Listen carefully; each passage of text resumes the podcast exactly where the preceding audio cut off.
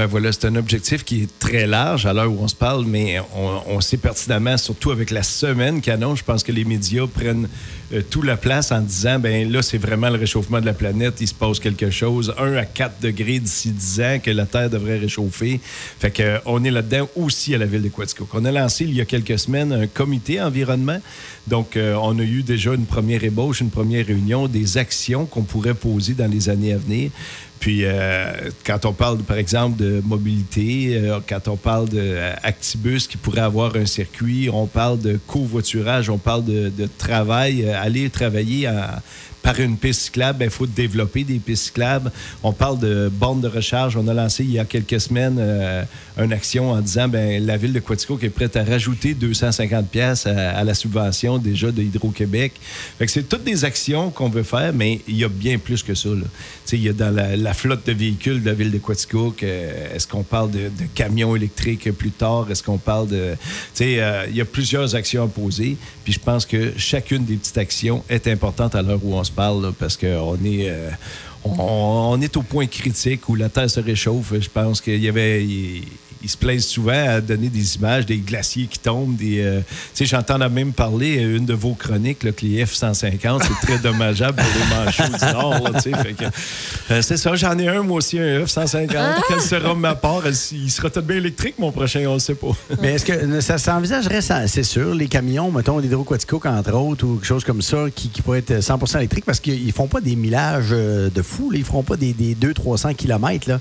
Fait qu'ils reviennent toujours au port d'attache. Ils pourraient se recharger tout le temps. Ça pourrait être 100 électrique, ces camions-là. Ben, Même les camions de déneigement de la ville ou des choses comme ça. C'est euh, dispendieux à l'achat, mais euh, à long terme, euh, ça pourrait être avantageux. Ben, je pense qu'à long terme, c'est gagnant. Tout, tout, ce qui est camionnage, je pense, va être repassé. Ça va être quoi les années futures? Mm-hmm. on est là-dedans, là, mais... En plus qu'on est hydroquatico. Ben voilà. Fait qu'il y, a une partie qui est, qui ben Donc, j'entends que la ville est, proactive puis qu'on va trouver des. On, a plein d'idées puis on va les mettre en action dans les prochaines années. Voilà. Puis des fois, c'est un petit peu plus dispendieux. Hein? Euh, on le sait tous, acheter un auto électrique, ben, c'est un peu plus dispendieux qu'un autre. Mais c'est une, une avancée. Ça envoie un message. Ça ben envoie un message que la ville veut aller dans ce virage-là. Mm. Voilà. Euh, tu as parlé un peu d'Actibus. Hier, euh, Vincent mentionnait qu'il y avait deux abris protégés d'Actibus puis que ça servait à la publicité et tout ça.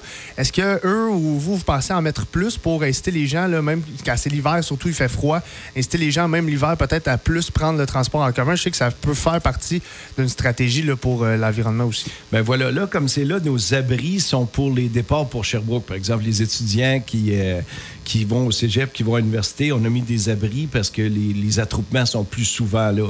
Euh, on est à regarder dans le transport urbain, dans le transport de Quatico, quels sont les pôles où il y en aurait peut-être besoin, où les gens attendent plus de deux minutes ou de quoi de même. fait que, par exemple, aux, côtés des maisons des aînés ou quoi que ce soit, ben, on, sait pertinemment qu'un aîné, ça prend beaucoup plus de temps à se rendre au coin de la rue. Mais quand il arrive là, s'il pleut, s'il fait froid, ben, il y aurait un abri pour, euh, pour attendre l'autobus. On veut inciter de plus en plus le monde à prendre le, transport en commun. Pour situer les gens, il y a un abri près du, du resto Château Acropole. L'autre est à quel endroit?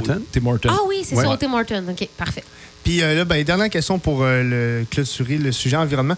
Euh, il y a eu, vous avez autorisé hier euh, le, chef de la division d'Hydro-Quatico qui a déposé une demande pour euh, le programme de subvention pour l'installation de bornes de recharge, mais sur la rue, donc sur la rue Adam. Faut pas que je, je le dise en anglais. On a ri un petit peu, Simon, lui, il a dit la rue Adams. Ah, ben, il, y a, trop de noms de rues qui se prononcent en français, d'autres en anglais, je deviens tout. Mais bref, sur cette rue-là, est-ce que vous anticipez d'en mettre plus qu'une? Parce que là, c'est mention juste d'une dans cette, dans ben voilà, c'est un nouveau programme gouvernemental. On sait, on sait pertinemment que d'ici 2030-2035, il y aura de plus en plus d'auto électriques.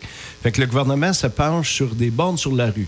Ça, ça veut dire euh, stationnement parallèle, ben ça va être une zone verte où il y aura un stationnement. Là, on connaît les bornes de recharge qui sont euh, habituellement dans les... Euh, dans les stationnements? Dans les stationnements publics ou quoi que ce soit. Là, ils ont sorti un nouveau programme, bornes sur la rue.